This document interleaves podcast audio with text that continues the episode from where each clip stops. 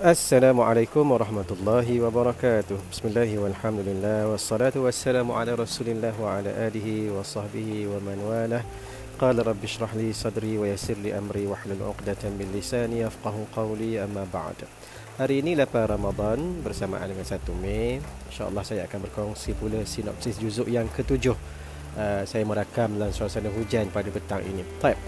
Juzuk yang ketujuh mengandungi penghujung suratul Maidah dan juga awal surah Al-An'am. Baik, dalam surah Al-Maidah dalam juzuk yang ketujuh terdapat penerangan tentang golongan ahli kitab mana di antara mereka yang dekat dengan kita dan mana yang lari ataupun menyimpang jauh daripada kita.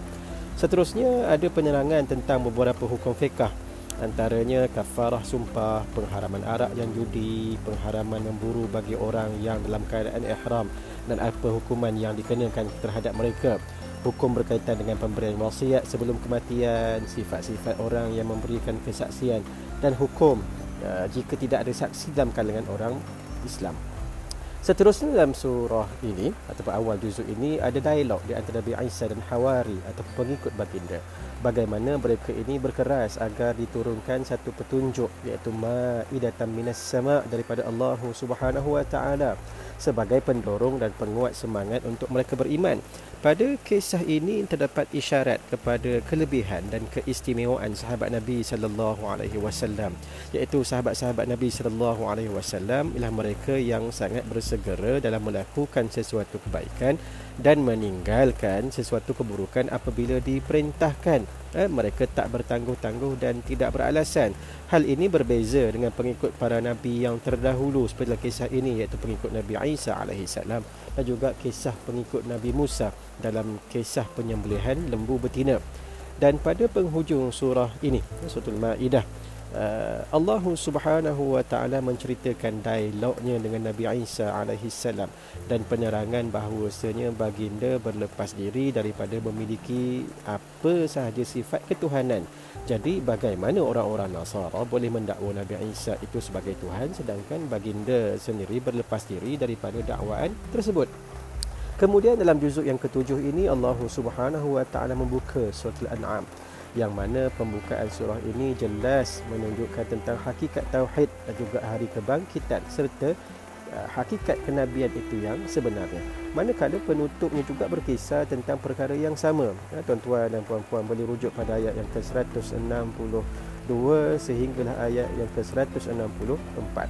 Dan terdapat perkaitan di antara surah Al-Maidah dan surah Al-An'am iaitu pada penghujung suratul maidah disebutkan bahawasanya Allah sahajalah yang paling layak disembah sebagai Tuhan dan bukan selainnya. Dan seterusnya permulaan suratul an'am menegaskan lagi hakikat perkara tersebut. Seterusnya dalam surah al-an'am terdapat peringatan terhadap mereka yang berpaling daripada ayat-ayat Allah dan mendustai agama yang benar dan ancaman azab terhadap mereka sebagaimana yang ditimpakan kepada umat yang terdahulu dan di dalamnya juga ada perdebatan di antara Nabi Ibrahim dan kaum baginda. Perdebatan ini penting sebab ia adalah penjelasan terhadap akidah yang benar dengan bukti-bukti yang dapat dirasai dengan panca indera beserta dengan penghujahan logik akal.